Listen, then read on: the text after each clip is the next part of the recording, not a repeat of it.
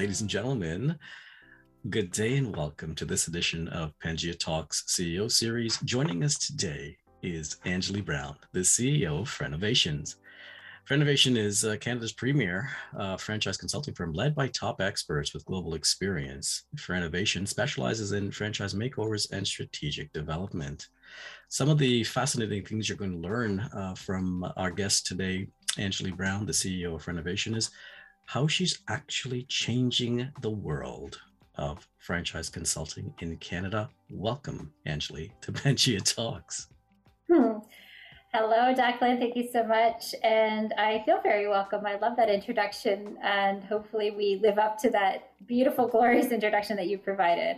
Well, you've done a ton of great work to build a team that is, in my interpretation, stellar. So, being glorious at what you do, I think it comes naturally because your team's got decades of experience, from what I understand, and cross-border experience too. Because folks on your team, I think, from my um, uh, my research and actually meeting some of these folks, they're in the U.S. leading franchise work, and uh, uh, and not only just members of your team yourself.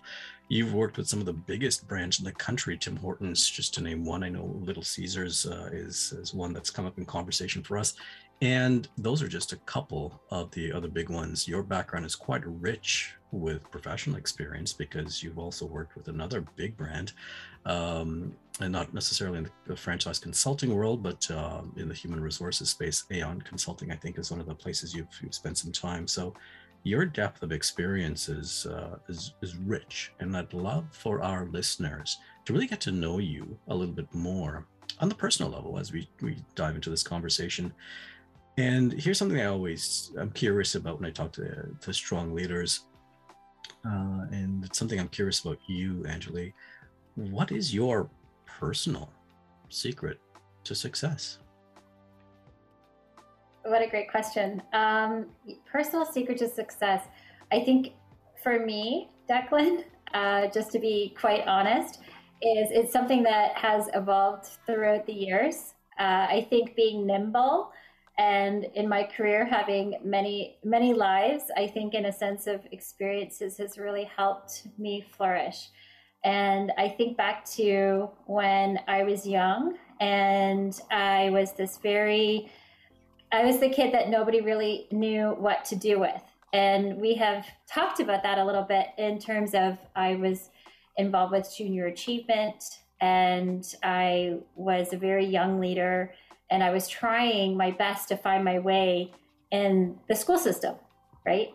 And so when I became a young mother and I got married, and at that point, I thought I'm going to just be in a space where I'm going to have a house, I'm going to have a maybe a job, and that's going to be it. And I realized that very quickly that that deep rooted just curiosity that I had from the time early as I can remember was still there. And so what I ended up doing was just really finding myself through that tenacity, that burning passion. And I think having that passion is really what allows people to really jump into that, latch onto it, and to grow and develop whatever that passion is. And for me, it's been learning, it's been people, it's been driving people to see them succeed. It's been supporting uh, people as well and ensuring that we are doing the absolute best always and putting our best foot forward. And so, you know, I've I've literally had these amazing experiences that I've been really fortunate, but I think part of it is, you know, you have to do the work as well. So at the end of the day, passion will take you so far, but you still need to execute and learning how to execute efficiently and with a great plan is sort of been my secret sauce, I would say, throughout the years. And I'm hearing passion, I'm hearing curiosity, you know, the secret sauce. It's so I think most uh, most executives that I spend time with share that uh, that characteristic of, of remaining eternally curious. Um, and and I always press deeper in these conversations because you know for me I I appreciate uh, an introductory conversation as much as the next person, but I find I get more value when I go layers deeper. So when you say curious, how does curiosity show up in your life? Like, how do you like? What is unique about your level of curiosity or your type of curiosity as a leader? well, um, I think in terms of my curiosity, I, I, I, I, okay. Uh, well, I think we've I've shared this with you before, but I I've always wanted to be Barbara Walters. You know, that was one of my dreams when I was young, and so I was fascinated with Barbara Walters. And I remember being this extremely shy kid. And um, even though I was curious, it was very introspective. So I was looking at the window and writing and journaling and creative writing, especially. So I, I was published um, twice before I was nine years old. And by the time I was 11, um, I was saying public, I was doing public speaking and saying speeches to military or to military members, to members of parliament. So I was doing all these really cool things. And so it was almost seeing the world around me, I think, from a different lens. And not everybody shares in that same lens. And I think for me, internally, being able to appreciate um, and understand where that is coming from. Because as a young child you don't understand.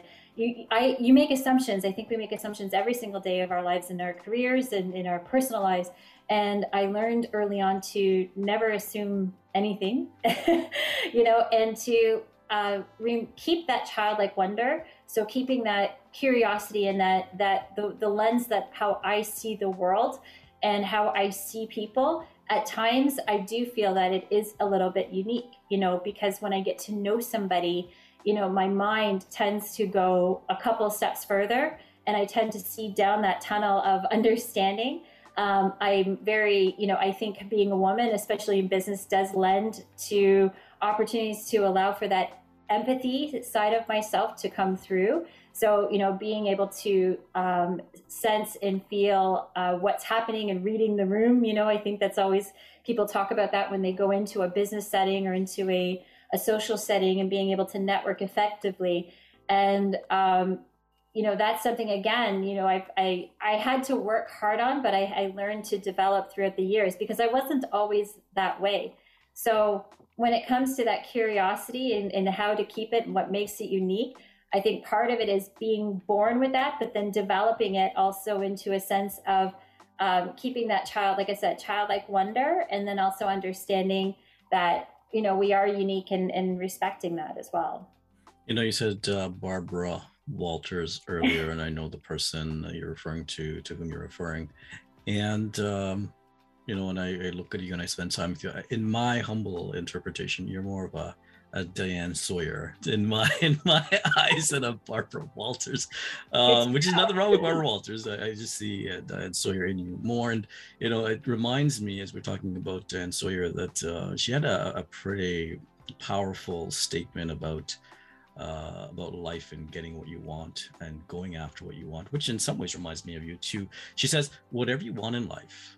Other people are going to want it too, but believe in yourself enough to accept the idea that you have an equal right to it.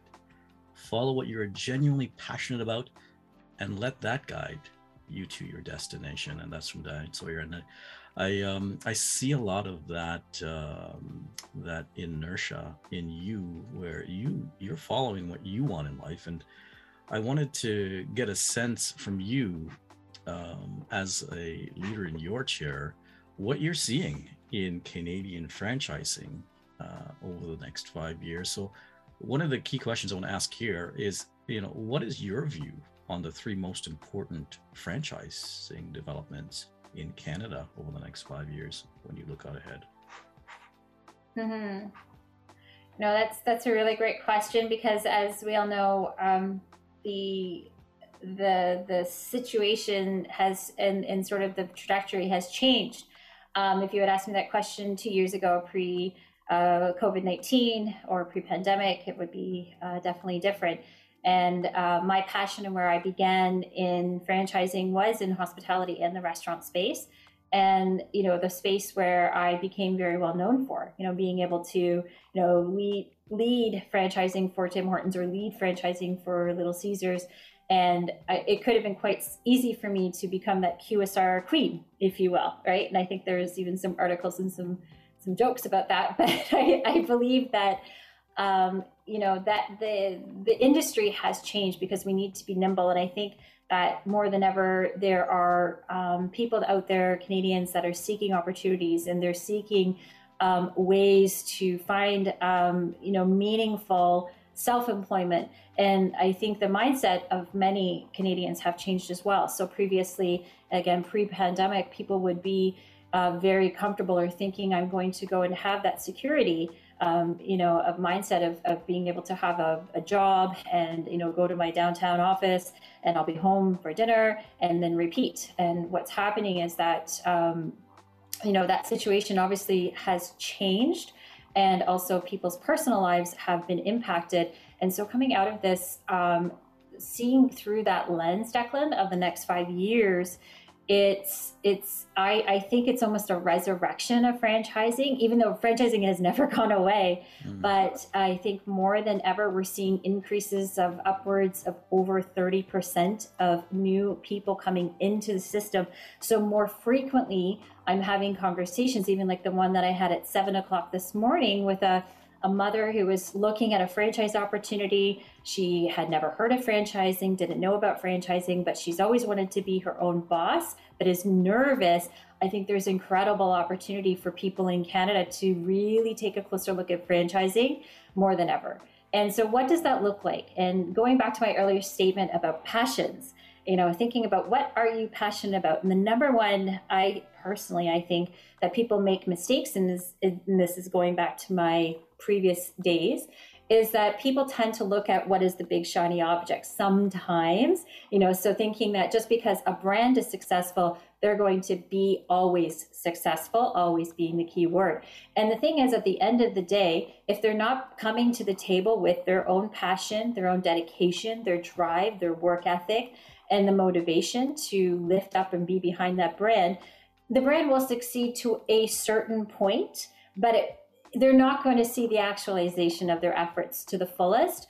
And so what i'm seeing is that just there's these these all these young brands that are coming out of the world you know not the tim hortons although of course tim's is still a, a fantastic opportunity but it's these younger brands that are coming out that i'm seeing in the services the home-based businesses the um, it could be in the beauty sector it could be in these kind of places that are really helping other people that are innovating and so that's something that I'm seeing more than ever. And, and in terms of trends, um, really it's coming down to these home based, I would say, in service based businesses. So, you know, we think about things like people need more care more than ever. There are, there are concerns over, you know, coming out of the, the last couple of years with mental health and, and in home care, self care. Um, also, people spending more times in their homes. So, again, just caring for the four walls and around. So, so it's these things where people's mindsets, mindsets, excuse me, have incredibly shifted to a different degree because we we needed to we needed to make this shift um, i believe. And so it's just led to more awareness. So in the next five years what i personally see is i just see a real explosion of these kinds of services and just a sense of community and people helping out their communities finding their passions, you know, getting latched onto something that really they're comfortable with and driving that and then and then a resurgence. And it's it's the next the next big thing right? The next big things are coming. And that's what i'm seeing. I appreciate that perspective. I don't know uh, many people who are as passionate about uh, franchising in canada as you are. And just for the audience uh, listening in and who may not, who probably heard the word franchise, who know of Tim Hortons franchises and locations and other brands that they're familiar with in the community, their own neighborhoods. Canadian franchise opportunities, uh, they contribute over a hundred billion uh, dollars per year to the Canadian economy and create jobs for just about 1.9, almost 2 million Canadians. Uh, mm-hmm. Uh, franchising in Canada is the 12th largest sector of the Canadian economy and uh, that's the level of impact that what you do has in the, the, the, environments around us in the neighborhoods and the families that are looking for something um, you know let's call this i'm going to be brave and use the term post pandemic um, and this is uh, this is likely creating a surge in demand for your services. And you know i talked about over the next five years part of the reason you've positioned yourself so well is to capture the wave in in some ways right You've talked about uh, your new uh, work uh, with FranOvation and the, the new franchise consulting venture uh, that's taking the Canadian franchising sector by storm, in my interpretation, with clients uh, in your firm with everything from pool care service to food services and even beauty services. Mm-hmm. I wondered, with all this wonderful variety, you talked about home care services as well, with all this wonderful variety, how do you, as a leader at FranOvation, choose which clients to partner with? So, yeah, another great question. Uh, it's it's a very simple answer.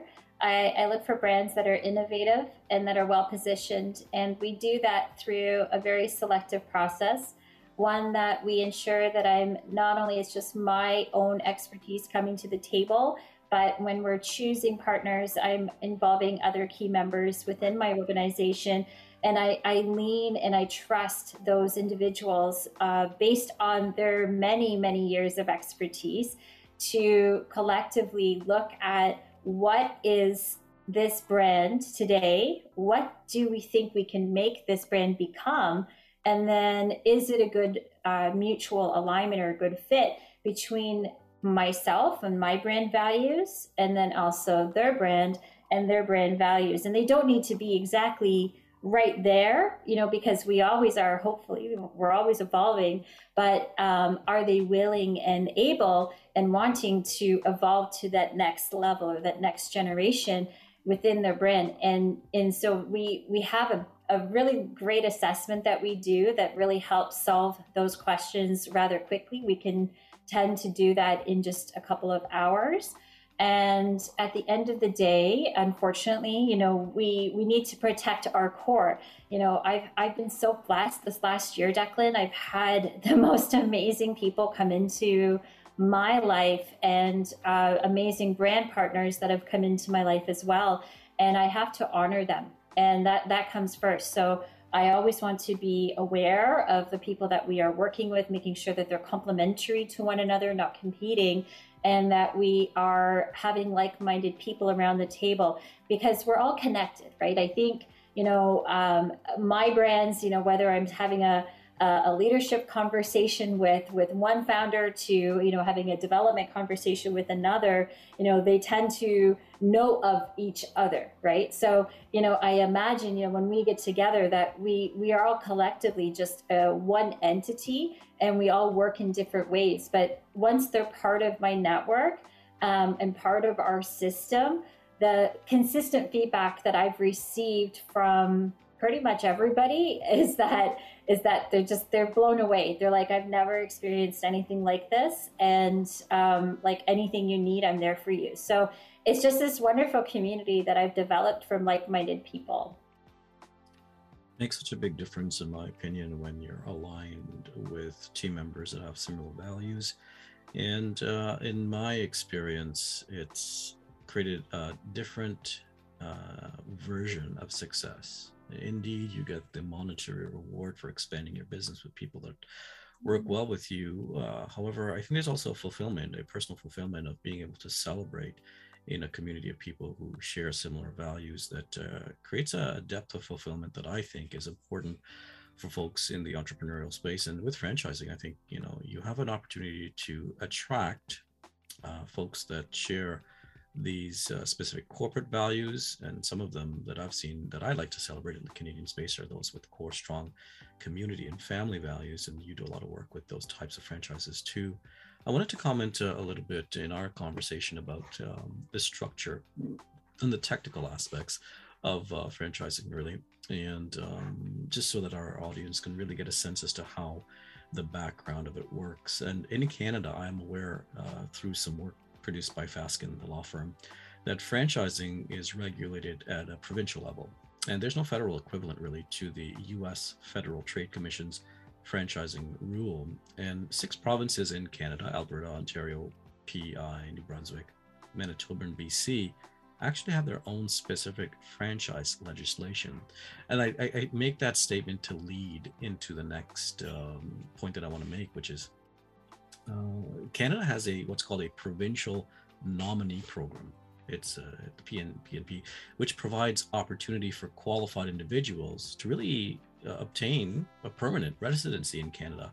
And uh, this PNP program really offers each province um, the opportunity to provide distinct programs or streams uh, for folks that wish to come to Canada to work.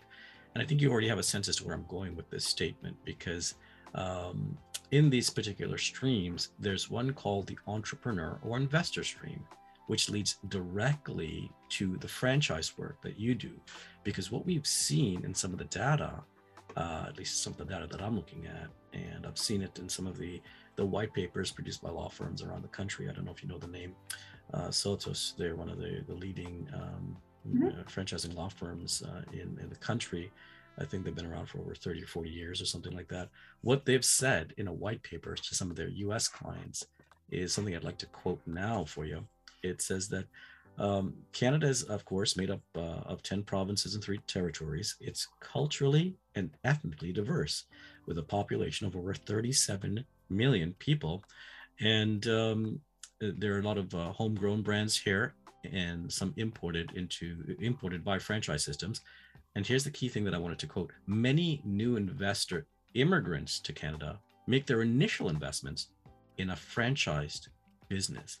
We'd love to mm. welcome your perspective on on immigrants uh, or new Canadians coming into the country and looking at franchising and what you're seeing uh, from your leadership chair. Oh, wow. Thank you. I love talking about this. This is really warms my heart. So I'm happy that you um, approached this subject because there i mean part of some of the brands that i am working with right now have similar stories and that's how they started their brand so I, am going to definitely be talking about that and then also um, i just you know based on the recruiting and the work that we do um, i have so many stories to share and you know i just think wow like how lucky are we to, you know, first of all, be in such an amazing country that allows this type of opportunity, but then also be um, how fortunate we are. And sometimes we just don't realize it because uh, the stories um, and some of the brands that I've helped work with um, in the past and also present, you know, they, they've just got these incredible journeys, you know, where, you know, maybe they were, the founders were new immigrants themselves and they started with one location um, and then they realized that maybe they should be able to turn that into two, and then that turns into five, and then they realize, hey, guess what? We're franchising, and um, and and we should probably formalize this, right? And um, I would say ninety percent right now of my portfolio of brands are um, very driven by multiculturalism. They they have people that are immigrants. Uh, they tend to draw and attract immigrants. And so many of the conversations I have in a day, 80 to 90% of those are with immigrants. Um, you know, and so people that are coming to find the Canadian dream. Um, I've had at least a dozen of these conversations this past week alone with individuals that are well financed, um, individuals that have amazing business experience and from their respective countries that they come from, and they're looking to bring that opportunity here because there's just so many benefits and advantages to um, everybody at the table i think. So for me it's a win-win. Uh, for the brands it's a win-win and there's a lot of passion behind this. So i'll give an example um, a couple of weeks ago there's a brand that uh, where we had the pleasure to consult with and the story um, of this individual was was very heartwarming um, she was a young, young, young lady. Uh, she was in her country at 15, poor, and living in a work camp. And throughout that period of time, uh, she had decided that uh, she needed to make some money and she wanted to make a better life. And so while she was in this work camp, she realized, and as she was looking around all of these these these these vendors around her uh, that were selling bananas and wares and things like that, that that she needed to um, she needed to she needed to make some money and maybe she could help them out. So she offered that she would charge a small markup and then that that vendor could go back home to their family and spend the time doing their chores and she would that's how she would start making money so that turned into her uh, growing her business that turned into her making enough money to come to canada at least afford the plane fare, and came with nothing, right? So 20 years ago, comes with nothing. She shows up and decides she's going to get a business loan and start her first restaurant. And then after she starts that first restaurant, her sales blow up to over $2 million.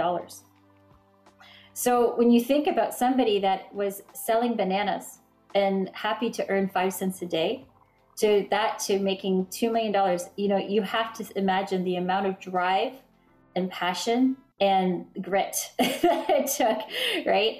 And and so that's the thing. When i look at new immigrants coming to canada they look for that canadian dream. When i think about uh, people that are seeking opportunity seeking business quite often they already have there's something inside of them. There's something inside of them that they know how hard and what they have to do to get from a to b so they're willing to take that risk and take take that chance. And in comparison to some of the conversations sometimes you know that I have with I would say that's average Canadian, I tend to see those those conversations span out a lot longer because as a as a nation we tend to be more conservative, right? From everything from buying decisions to how we look at potential franchise opportunities, which is why um, I, I, don't think you would be surprised to hear that when I was at Tim Hortons, you know, we were getting anywhere from 600 to 800 inquiries with a full application a month. you know, and then I have some brands. I have some brands that are happy if they get that in a year or a couple of years, right? So uh, there's there's a big big gap there um, in terms of interest, and the reason is because we look at what is stable and what is comfortable right and what is and that and this is going back to my earlier point Declan this is why I think there's going to be this amazing revolution in franchising because people that people that it's like the perfect storm right? People that had not thought of that but they're looking for innovation they're looking for something new. You know obviously not everybody can buy that really big brand. Um, there's newcomers coming to canada there's refugees there's people that are looking for business opportunities. Plus there's all these new new new newpreneurs as we like to call them here right now so that are that are like I, I i'm not going back to that. No i think april is going to be a very interesting month um, as we see the the actualization of everybody having to go back into the office and there's a lot of emotional and mental blocks i think that come with that that uh, we're going to see a lot of resignations happen um, over the next couple of months and and which leads to more education so more to come on that, but that's where my mind has been, um, and and for the last couple of weeks, actually, seeing as we grow and what's happening. Yeah, I appreciate uh, the massive wave of potential. It's almost a tsunami potential.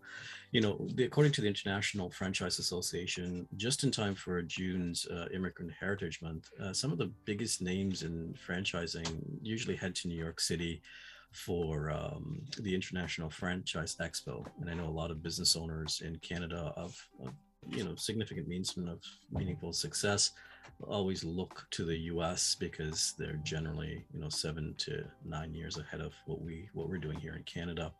I know I'm in the US, you know, pre-COVID, I, I traveled to the US at least uh, three times a year in New York and then LA and, and between. So uh, something fascinating about uh, the stats here. There, some of these are dated stats, but I'm sure you have the more updated ones in your mind because of what you see.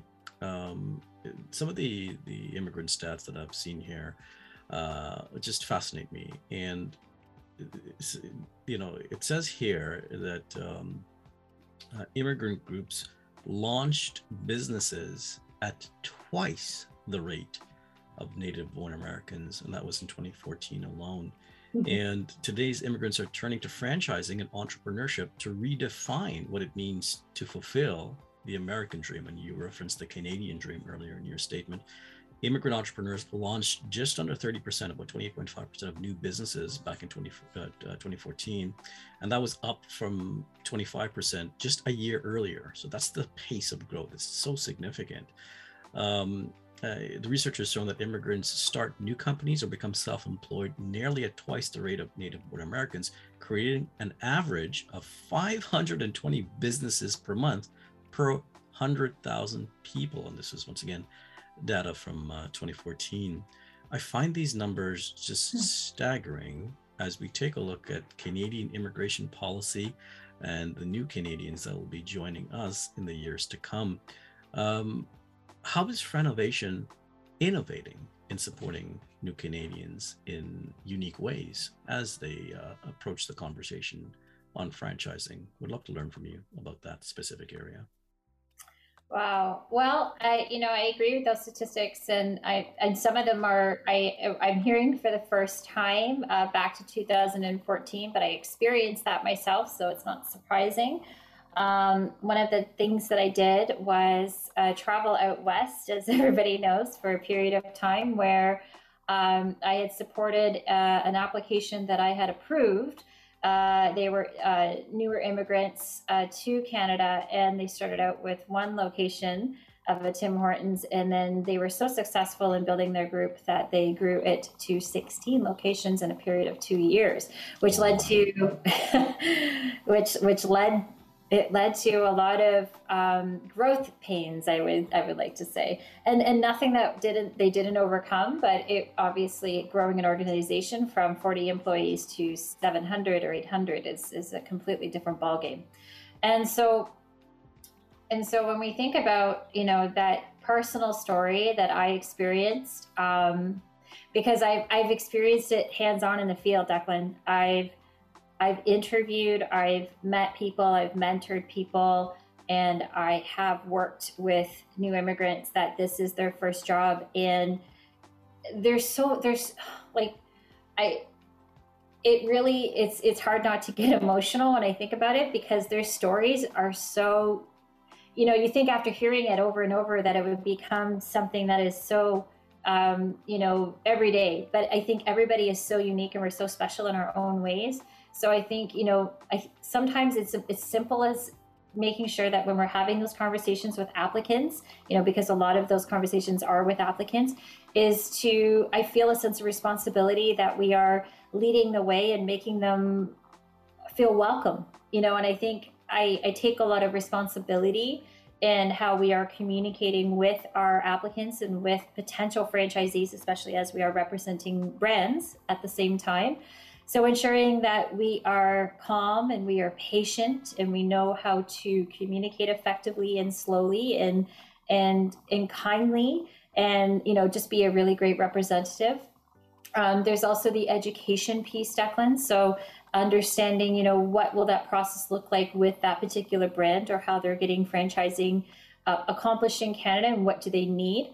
I think there's also approaching it from a helpful perspective. So act, going putting my concierge hat back on from in my 20s when I when I was a concierge for a five diamond or four diamond five star property, and uh, making sure that if there is or or anything that they need that I'm there for them.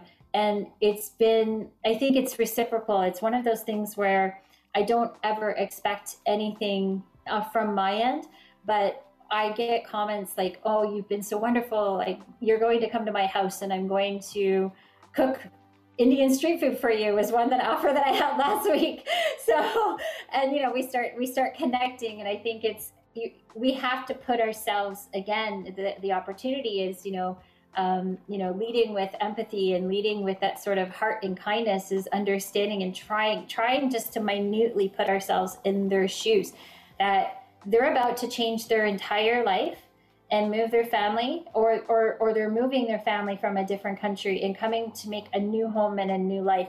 And and and like i'm getting goosebumps just thinking about that. And if it wasn't for my own personal experience in canada having to do that no i've never moved across country in the sense of countries but you know i've i've had to relocate and i spent a lot of time living out of a suitcase in my 30s and my early 40s because of business work and business travels and supporting other business owners so I can understand how scary that is and that they need that gentle voice to help guide them through the process and, and let them know that it's going to be okay.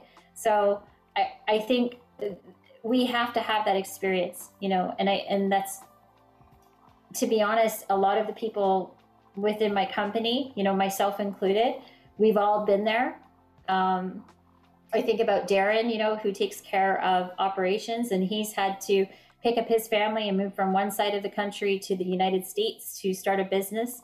Um, you know, he's traveled extensively and he's worked with a lot of new immigrants as well and helped them get on their feet and seen them become franchisees.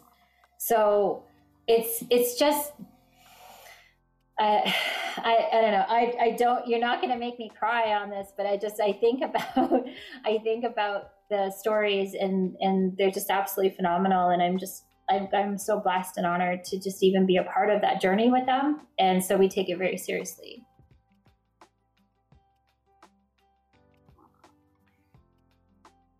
You know, I could see and feel the emotion in your um, contribution to this part of the conversation. It feels like you actually it seems like you have a personal connect to some of these families that you help that uh, set up these businesses here and build these new lives and to see them flourish um, to your point you know going from 1 to 16 in a matter of months uh, that's a tremendous success story you know, as a leader, or you being a leader in the, the Canadian franchise space, uh, I want to talk to you a bit about family and franchising in the moment because we started talking about immigrant families, and of course, they're Canadian families, multi generational families in Canadian franchising. But I want, before we get there, I wanted to just ask about uh, our Canadian franchises, or at least some of the ones that you've you've seen with, seen or partnered with, are they properly prepared do you think they're properly prepared to work with uh, immigrant families? And I know it's a sensitive topic, but maybe we have an opportunity to to have a discourse on how we can prepare those folks uh, for the big changes coming through the Canadian population through immigration. You know, I, I think it depends on the brand or the the the, the, the industry as well. So I, I, I think proper prepared um, you know, I think there's an opportunity and benefit to create, you know, some uh, some support in that space, absolutely. But um, I don't think we're ever fully prepared.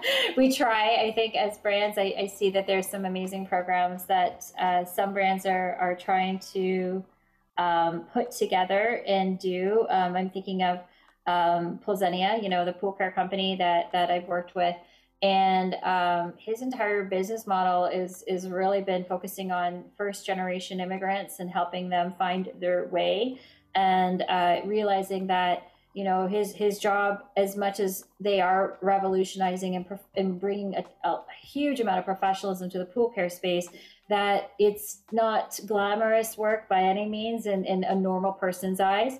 And so realizing that you know you can be an absolute professional in this space and create a wonderful end user guest experience or home pers- homeowner experience and uh, do that with people that are immigrants and that you know they're looking for that opportunity and and will appreciate the work and understand the work and want to become owners one day themselves that's what's been happening those are the conversations you know i think about max who's uh, he's a a junior NHL player, I believe. He's over. He was in Russia actually, and and so he's coming back. I think this summer. Um, I think about the first franchisee that they placed, um, who is a, a, new immigrant. He's been in Canada for about six years, I think, a newer immigrant. But uh, this is, uh, he had tried a different franchise opportunity and it wasn't for him. It was a larger firm, a larger company. And he just said, nope, I want something where, you know, I can really build that success. And so this was the right fit.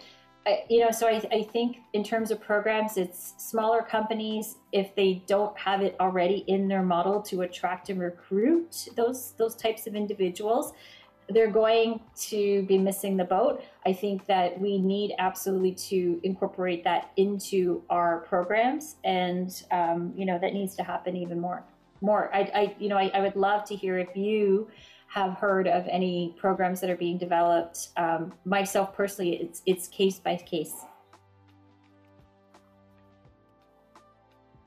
You know, there's a tremendous amount of programs, uh, even in at the government level, uh, to support immigration uh, and immigrants, new immigrants, uh, or new Canadians in our space. Um, and you know, we mentioned one earlier uh, in our conversation, and uh, one of the things that is unique about um, your perspective is you get to see what the gaps are. Like you know you and i have talked offline and i won't you know name names in this uh, conversation but there's some uh, some uh, brands franchising brands that aren't really uh, embracing the uniqueness of the new canadian story in their brands.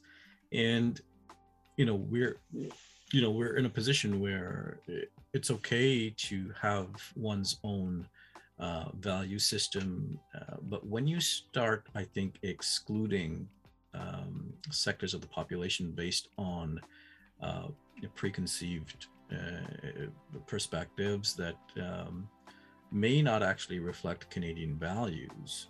I think there's a challenge there for for that thinking. I think it's limited, and you use the term "missing the boat," but I also think that um, I also think that we need to talk about it as leaders because I don't think it's it's isolated to one or two brands. I think maybe that there's a there's got to be a way to have folks realize that um, uh, you you can't really escape the change that's coming.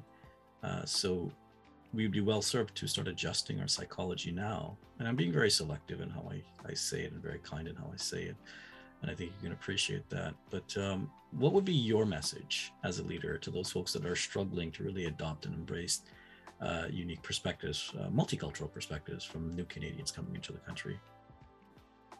On the franchise uh, topic, that is. Yeah, I mean, I, I feel I feel Declan that you know it, it's a there's a lot of there's a lot of unpacking i think you know it's it's hard to just send a, a quick message um, you know or a statement to that. I think i think that um, i you know i wouldn't be giving it as much i think color as probably what needs to happen in terms of communication. But um, you know if i'm if i'm going to just you know, put that kind of glaze over it, if you will.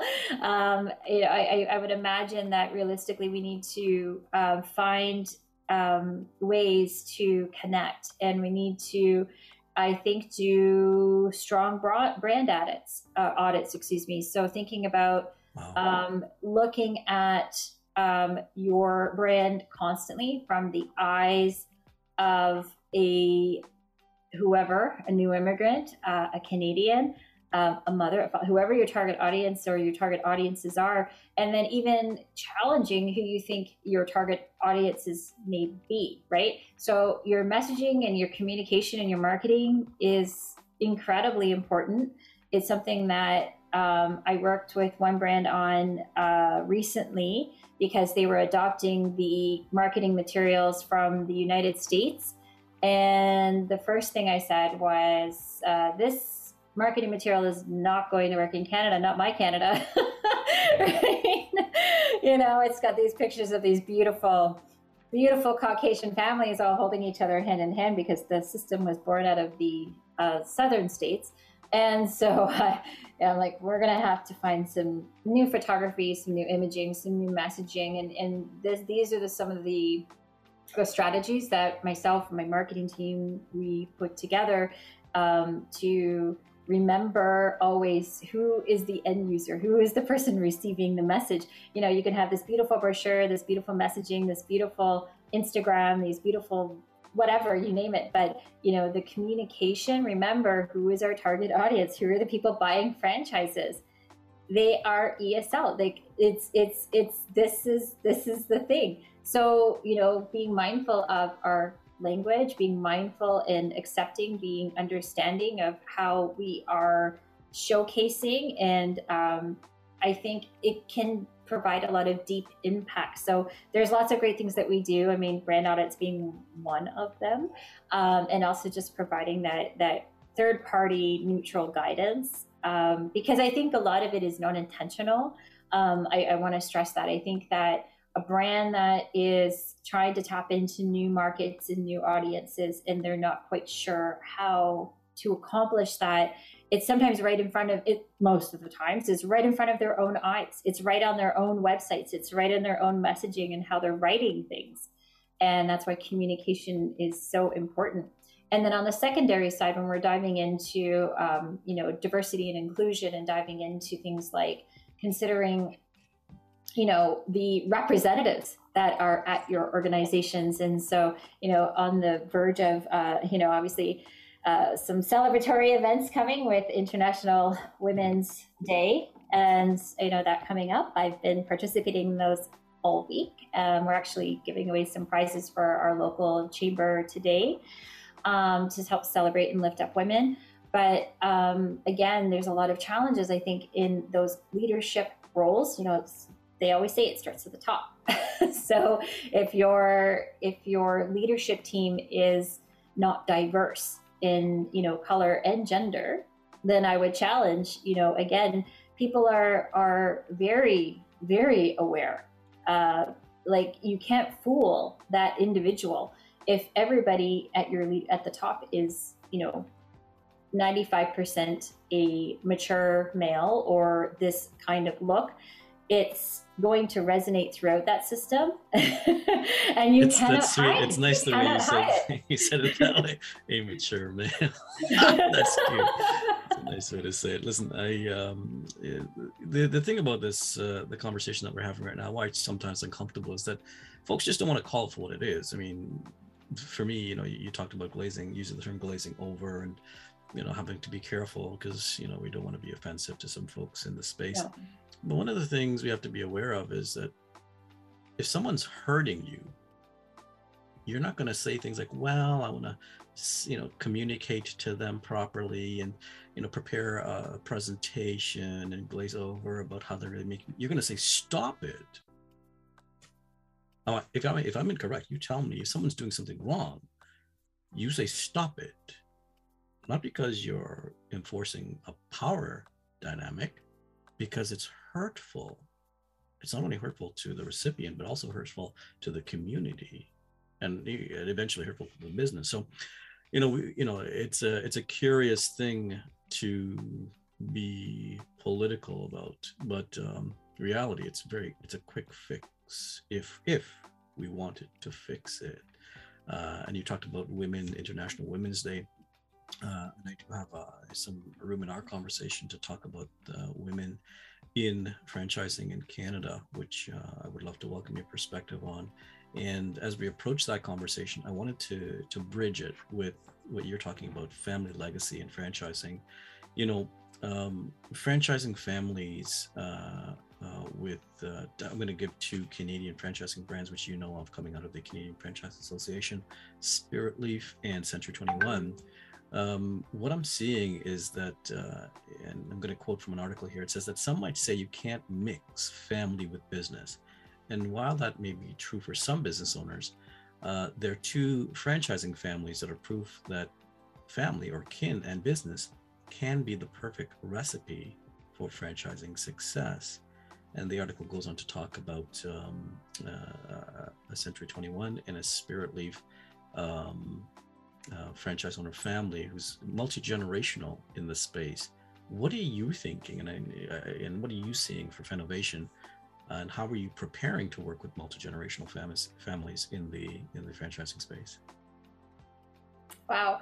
Yes. So one of the first experiences that I had learning about multi generational families in franchising was, um, you know, obviously back in my experiences with Tim Hortons, uh, my mentor and leader at the time uh, had paid for me to visit Dalhousie University and listen to this incredible talk about um, what happens when you don't succession plan properly and what happens you know to a multi-generational generational family that does not um, ensure that the board is properly put together and aligned and that documentation is not in place and things like that. So um, that was my first experience. And then you know he was just this sort of magician if you will when it came to how he saw me early on in my career as a mentor.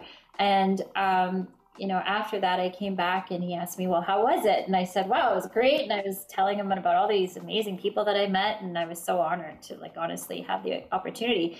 And he said, great, I want you to take everything that you've learned and now write the policies and work with me on this project to write for the first time how we adapt to all of these uh, families that are within this system uh, that are second, third, and some of them coming up almost on fourth generation that have been with Tim since day one, or maybe they had store 10, right? And now, and so he said, we need to start writing succession plan policies. We need to start writing um, how do we treat these people? How do we support these franchisees? So that was one of the first big projects that I got to work on. Um, and you know, it was it was a project, that's for sure, because there's all kinds of things communication pieces and there's education pieces and there's informative uh, things that we needed to do and webinars. And so it was a really amazing project and just making sure that we were setting up a system for success. You know, I'm going to think within my systems that I've supported Declan.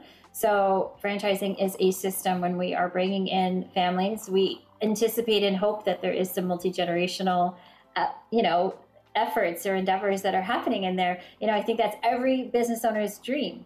Absolutely. As a mom, you know, I'm, I'm a mom, you're a dad.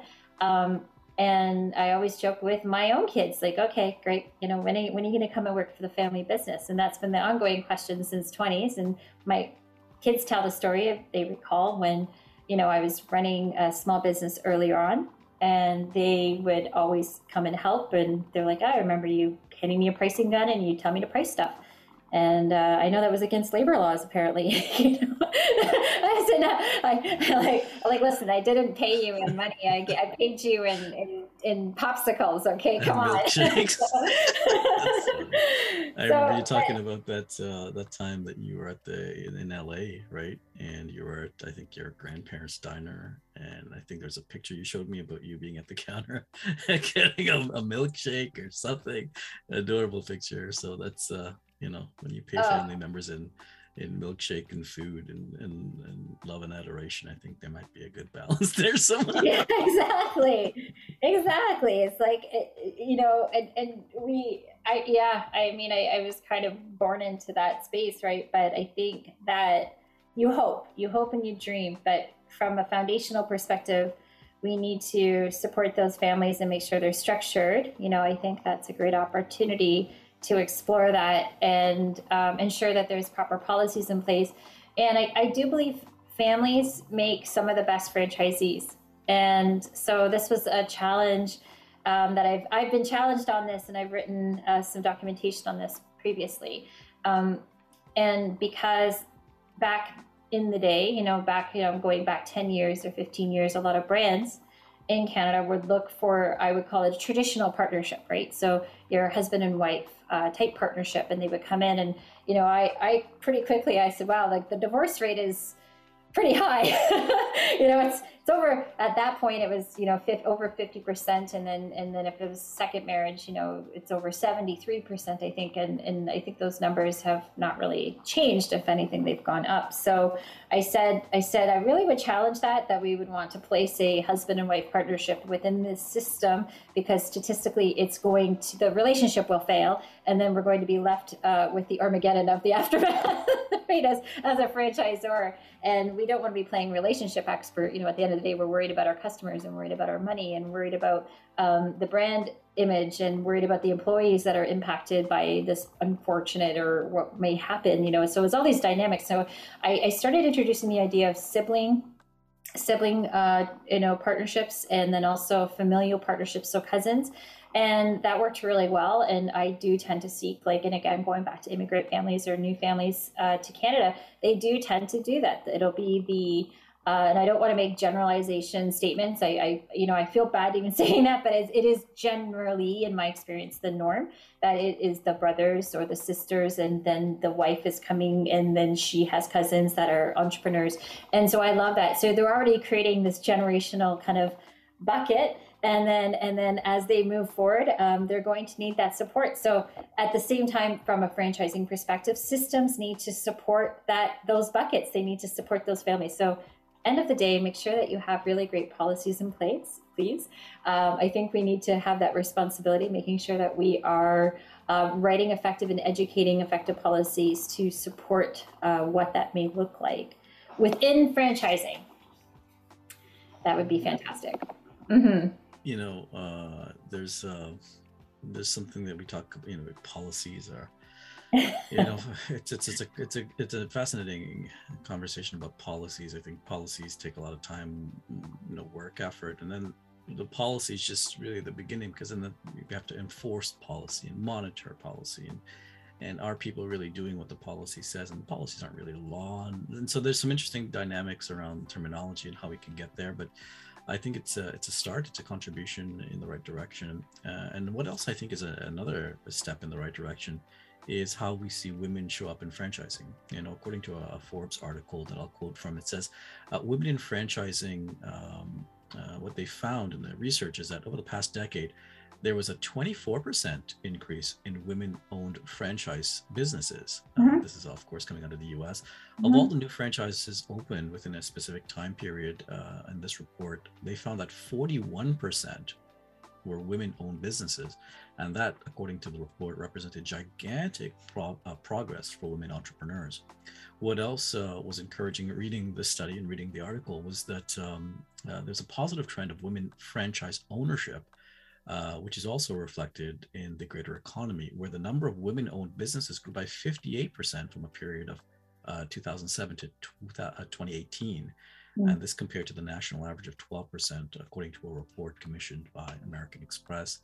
As, um, as a strong woman CEO in the Canadian franchise sector, I'd love to learn about some of the, the challenges you face and how you're breaking down barriers for women uh, like your daughter uh, and others uh, who are growing into their careers and who some of whom may actually eventually want a career in franchise consulting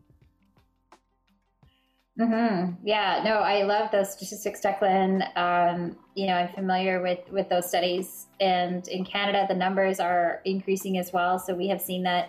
I think it's 33 percent of of franchises are purchased now by women, where I believe just four years ago or three years ago it was more under 20%. So we've definitely seen an uptick, and we're going to continue to see that just because of, um, again, post pandemic behaviors and women seeking opportunities to find their own way because statistically women are still more educated than uh, their male counterparts here in Canada and have more degrees but tend to work uh, longer to reach the top as CEOs and they get frustrated or they, they, they are tired of trying to climb the ladder to get to the top and realize, hey, I can do this. Um, quite often they've already had a had their family and they're juggling, and that was my personal situation when I was in my 30s. Um, you know, so I can relate to that as well. Um, you know, and and and so when we talk about or consider challenges, and um, if it wasn't for, I think, the fact that I had amazing mentors and I was so lucky to have the people who did surround me and lift me up from a young age. You know, from I'm talking from 20s. My first my first mentor was a female CEO. Um, you may have heard of her, uh, the story of Si Wai Lai who, you know, she is known as the person who basically revitalized the entire Niagara on the Lake core. Um, you know, came uh, here with nothing at the age of 16, swam across an ocean for 16 or 17 hours, I believe it was, if I remember remembering my story appropriately. But um, you know, she she created a name for herself, and she bought up all these beautiful hotels, and she revitalized them, and she created jobs and uh, you know she was one of my early mentors. And so when i uh, joined um, you know my professional world and, and you know that being recruiting um, and you know I, I was in a, a, mainly female office you know so that was quite interesting for me. And you know being able to see the dynamics and uh, be part of a group of people that were truly inspirational and uh, we you know we made great work. We my unit like our our staffing unit grew to one of the top in canada very quickly. We serviced over 300 accounts in the burlington and oakville area.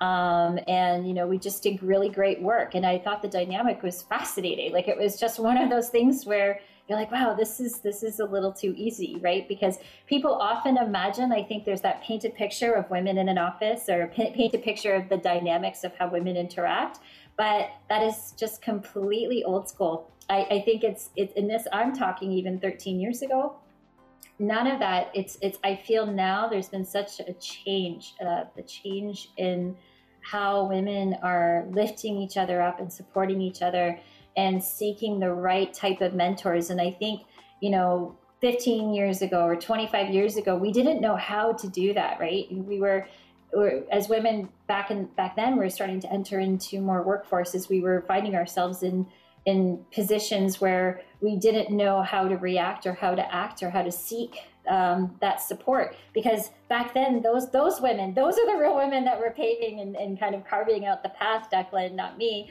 but well i'm humble that i don't know i apparent okay so i'm to say i'm to say with that statement I realized in franchising, and I didn't know this. I just knew what I loved. I just, I, I just knew what I loved. I loved franchising. I, I was, I, I, I lived and breathed it my entire life uh, in different ways.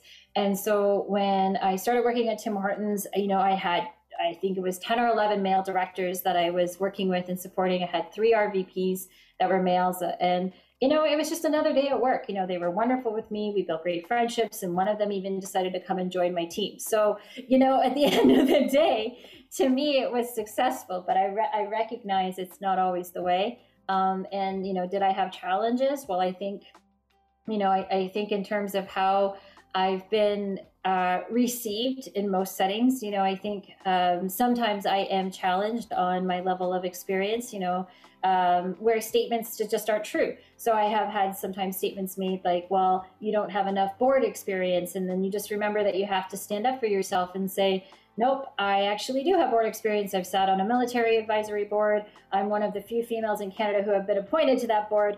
And then on top of that, I've also I've also helped and sat on a number of other boards starting from a young age where I'm, I'm working and supporting and mentoring other business leaders. But thank you for your opinion, right? And and not take it personally. I think as as women, because you know we we need to not take stuff so personally sometimes, and it's hard not to do because especially when you're so passionate like I am about what I do. So I had to learn how to control that, and still learning sometimes. You know, I think I don't want to lose that passion. Um, the other day uh, when I was on a um, on a, a, session, you know, just of talking about women in, in business and women in franchising, because I do a lot of leadership work in that space, Declan. So um, some of the things we do through the Canadian Franchise Association is monthly. I'm on a panel that uh, does. I'm one of three or four that are regular uh, speakers that talk about women in franchising, and we invite and open up spaces to um, other women that are are holding roles um, within Canadian franchising and just need a safe space to talk. So, whatever challenges they're presently having or things that they're trying to accomplish or barriers to entry, um, we just we discuss that openly, and it's it's just really great um, to to have that. I did not have that again when I was in my 30s, being a busy mom, being on a plane. I always joke with my kids. I'm like, you know, hopefully you guys were fed you know like of course they, they were always well fed in my house everyone is always very well fed um, as as a foodie. But I think I think yeah, I didn't have that, uh, but I did have great mentors. So I've been blessed. But I have seen the downfall, and I have seen women um, exit franchising, you know, and, and leave the industry because you know they they just it's it's just not for them. But I do believe that's changing. And the one thing I love about the CFA is that you know it has consistently had amazing female leadership. Um, you know, we had Lorraine McLachlan, who was the president of the CFA, and then now we have Sherry McNeil. Sherry's uh, sat at brands like uh, she's actually my predecessor, so she was at Little Caesars. Um, and then also she's been at DQ, Dairy Queen, um, number of other brands provided consulting throughout the years. So she's fantastic. She's an amazing female leader. So I love that at least our associations from the top have that leadership and we have people we can lean on. And she's the one that came up with this idea uh, with her team to create these roundtables to help support women. And the reason why is because she's as passionate, eh, probably more passionate than I am in this space. And I did not realize statistically, and these are the two things I wanted to share with you, which really blew my mind the other day when I was on this panel. One, that less than 5% of leadership roles in Canada are held by women in franchising. And then two, less than 2% of jobs or businesses, excuse me, that are owned by women make over a million dollars a year. right? so so that really that really shocked me. Um, I knew the first one was ha- like low, but not that low, and then the second like completely blew my mind. Can you let's let's go there for a little bit. I mean, why did that statistic shock you? Um, because I'm uh, yeah, I'm gonna struggle with this one. Why did it shock me? Because I am me. So I think like I know I'm not everybody, and not everybody is like me. And so when I approach something, I, I'm all in. I'm I, I will work the hours. That's always been my my style to be incredibly um, driven, you know. And I think again from a young age, very driven and and wanting always wanting more, always wanting more, more, more, more, more, more. Like like since a kid, more, more, more. Let's go, and I want to learn something new. And so um, I, for me, even though I've had a ton of struggles and I've had to go through a lot to get to where I am personally, um, you know, I I feel like I got there and I'm like, okay, yeah, great. Like my mindset is how do we help others and then how do we get to grow, right? How do we get to that million? How do we get to that 2 million? How do we get to that 5 million, right? And where I I want to be empathetic and think like, wow, like there's really a lot of people out there that need help right? I did not realize that number was so low. I don't, and so I want, I feel like that was my aha moment. I had it this week. And I don't know if you noticed, I even changed my LinkedIn, right? Because I used to have like, you know, public speaker, da da da da, franchise innovator, which is fine. Those are all true. Those are all things that I do. But what am I, right? And so I realized, I realized that I'm I'm Canada's first female founder of a full service franchise firm, and I need to own that and stop. You know, I think stop and remember that not everybody gets there. And if there's an opportunity to help more women get there, and if there's an opportunity to mentor more women to get there, and if there's that chance that I can be a bit of a buffer or a light in that you know kind of navigation if you will of how to get through whether it's corporate canada or through um, you know the business world right? I think i think wow like okay i've just i've just self-actualized right? And it was one of those things where when i had started FranOvation um, you know that that kind of dream of it last year um, you know, the intention wasn't to make that statement when I started, but the calling came from out of realizing that those numbers need to desperately improve because there's just so much that women bring to the table in terms of talent, skill, empathy, ability, you name it, that um, it would be um, disadvantage it, it, would, it would be disadvantaged. It would be also irresponsible of me to not lift up and support. So I've, I, yeah, this has been my journey mentally this past week, again, leading into International Women's Day. And I encourage your, um, your voice. I'll support you where I can. You know how I feel about uh, issues of equity and equality. Uh, and I want to share something with you from the 2021 Diversity Disclosure Practices Report from the Corporate Governance Group at, uh, at Osler, Hoskin, and Harcourt, which is a prominent Canadian law firm. The report says that women are making very little progress at the executive, executive officer level. The proportion of women executive officers increased slightly to 18.2% from 17% last year, but it's largely unchanged since 2015 when it was 15%. And only 10.7% of TSX listed companies have targets for women executive officers, which is largely unchanged again from last year. When it comes to Aboriginal peoples and persons with disabilities, the results are even more disappointing, the report says. Among the over 2 1,200 board positions and the 316 CBCA companies that are have provided disclosure, which and, and, interpret that as not everyone provided the disclosure. There, there were only eight positions held by Aboriginal peoples compared to seven last year. And based on this disclosure, the number of director positions held by persons with disabilities also remained exceptionally rare at only 9% or nine positions rather. And that was up from 6% uh, last year. Uh, when I read these results, you know, I, I was asked, like, uh, I actually made a comment on it. I wasn't surprised by it.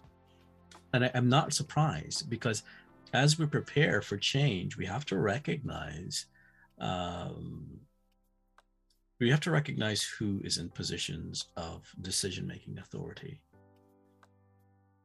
And, um, you know, I don't know very many people who are in positions of power who want to willingly give it up. So what do we do? so what do we do? Do we create new systems? Uh, do we build uh, different environments to uh, to enhance uh, uh, opportunities for inclusion and even opportunities for economic growth and development? I think if I were to make a a bold strategic statement, that that's exactly what's happening right now. Is that folks are innovative enough, smart enough, educated enough to say, okay, keep your systems. We're going to go build our own. And when we build our own, unfortunately, the camaraderie, the friendship that could have been may not may not be as um, as uh, as inclusive as it, it could have been nurtured and developed if you share choose to share because there's a lot of um, we, i think most executives have heard the term inequity. We've heard the term gender bias by this time.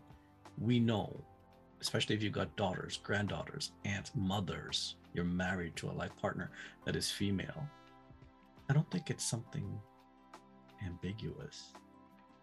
So my challenge to any leader there is to look yourself in the mirror when you wake up in the morning and say, well, hey, you know what?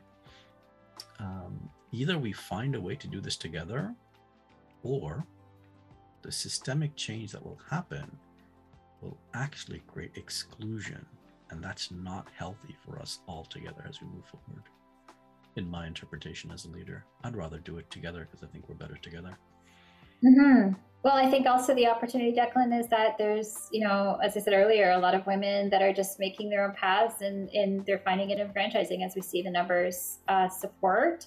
So that's the other thing as well is that when we talk about making your own systems, um, that's the great thing about franchising is that you have the opportunity to build your own company and your own organization as a small business owner within a system. And so they can have, uh, you know, they can have the opportunity to make change when change clearly is not moving as swiftly as uh, most would not uh, well would prefer that it does uh, versus like, like to you alluded people at the top that maybe don't want to give up power maybe those guys you know they're just quite happy with where things are which is I, I understand the psychology but I think I understand psychology. but let's but let's but let's find let's find our own paths. There's so sure. many opportunities and there's so many like wonderful like I'm still learning about all of these um, opportunities, right? And I'm getting more tapped in and you know you know into grants into all the like you know you look at clearbank and how that came about and you know all of these different um,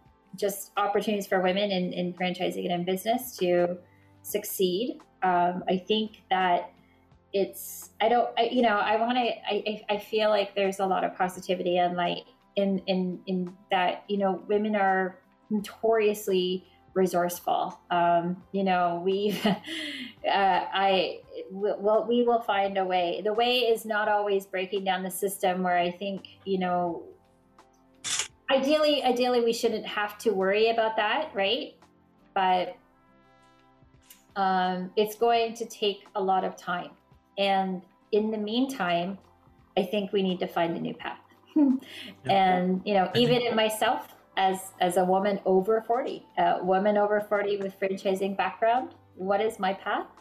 And my path my path is to realize um, again when I actualized when I kind of looked at what what FranOvation needs to be, and I'm using need needs to be is to not be like everybody else in my industry um, to not deliver things exactly the way everybody else does and to provide a diverse team and so it's my mission to ensure that we have women we have uh, newcomers we have people of color we have diversification um, I love and embrace this. I want more of it. So the any opportunity I have is to add uh, something that is diverse um, and people that are diverse. I will do so. Um, and not everybody in my space, and I will challenge people in um, who are in franchising to take a look around the room, to take a look around at my competitors' websites, take a look around what's happening in this industry And so that, without poking too hard at a topic, is is where I'm approaching this market, and um, because because Declan, I was really surprised. I was really honestly, I know other women in the space that do development, um, but they're working within a group. I know other women in the space that are on their own um, and they're doing some a little bit of everything. Right? I know women in the space who do operations consulting or public speaking, but like I'm leading a, a team. a big team, a team that constantly is growing. I think I have 13 people right now. I've got another couple of people that are in the process I'm looking at. Um, I want to continue to build my team, and um, you know, it's just never a dull moment in my world, right? So I, I, I think that yeah, we have to. I I'm looking at this from a new lens because at the end of the day, we need to know our audience and my audience is diverse.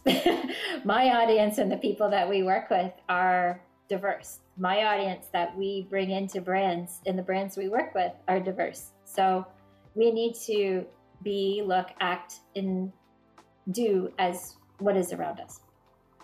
Yeah, I, I hear the message of inclusion in your uh, in your statements, and I, I, I completely encourage you and applaud you to recognize that uh, as well, I interviewed the CEO of AV Communications uh, some time ago, and she says, um, uh, "The future is now, and that future is multiculturalism. Like multiculturalism is mainstream. Is yes. one of the things she's taught me, is in how she sees the world, and that's something that she loves doing. And I wanted to ask you about your love, your passion. What do you love most about what you do at FranOvation?"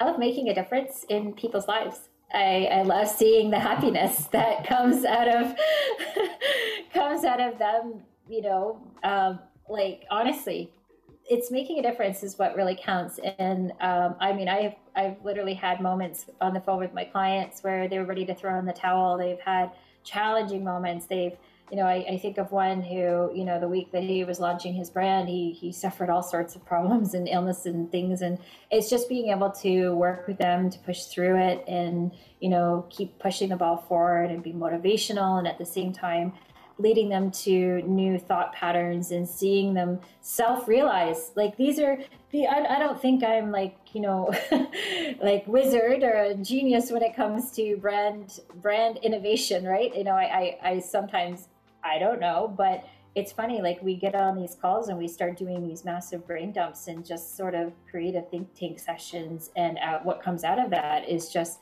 pure magic pure magic.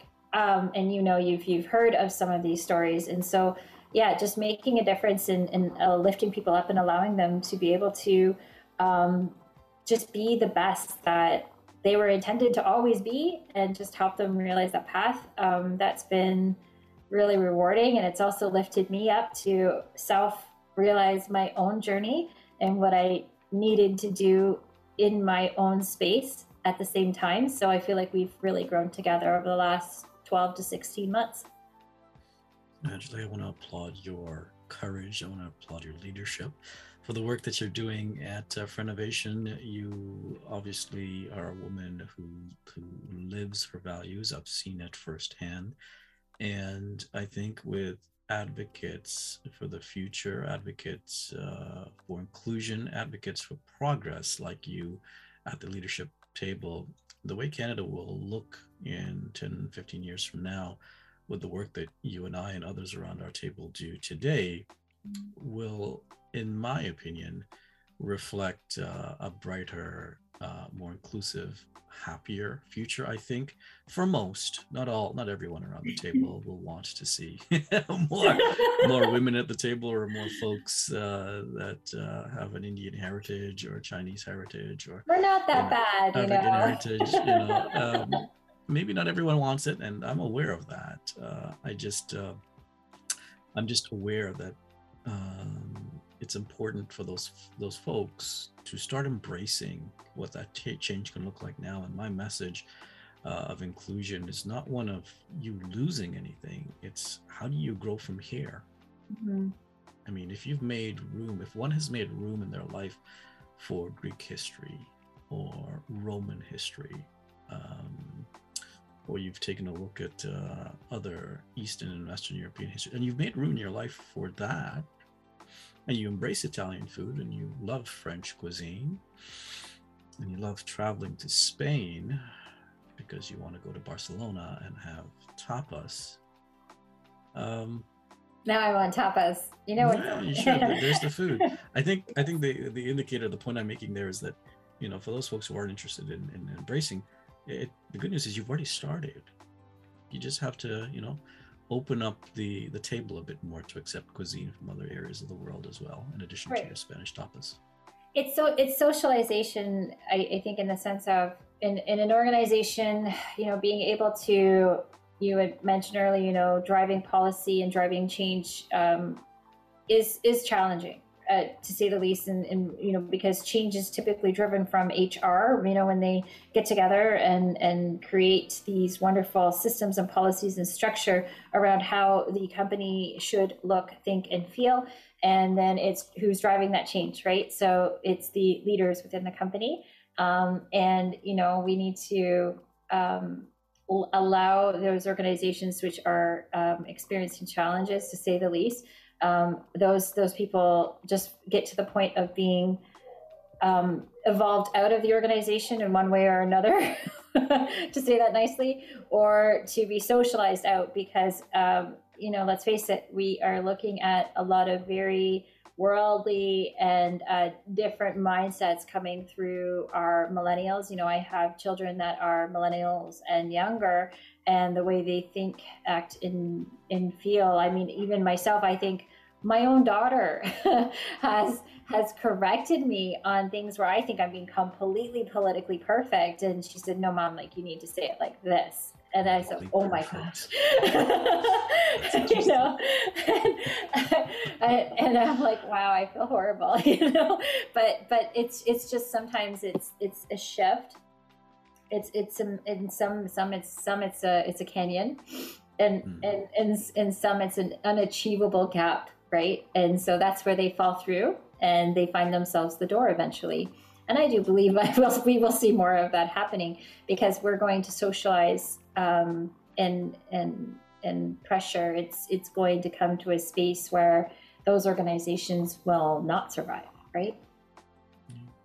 Uh, you know, I uh, like I said, uh, I, I spent a lot of time thinking deeply and reflecting, but also acting because, uh, you know, I, there's a bit of wisdom that says that faith without works is dead. You have to do in addition to believe. You have to get up and do something about it. Um, and what's fascinating about that is, uh, you know, there are specific things and actions that I've taken in my life, some of which you know uh, on a personal level. So the change, uh, there's another bit of wisdom that says that we are to be the change that we wish to see in the world. And I think uh, in our conversations, I am elated and encouraged to call you a friend and to celebrate your successes as you create change in the future, not only in the Canadian landscape, but likely across the US with the work that you're doing with FranOvation. Angelee, we are very pleased to have you here on Pangea Talks and would welcome you back at any time. Thanks for joining us today. Bye bye.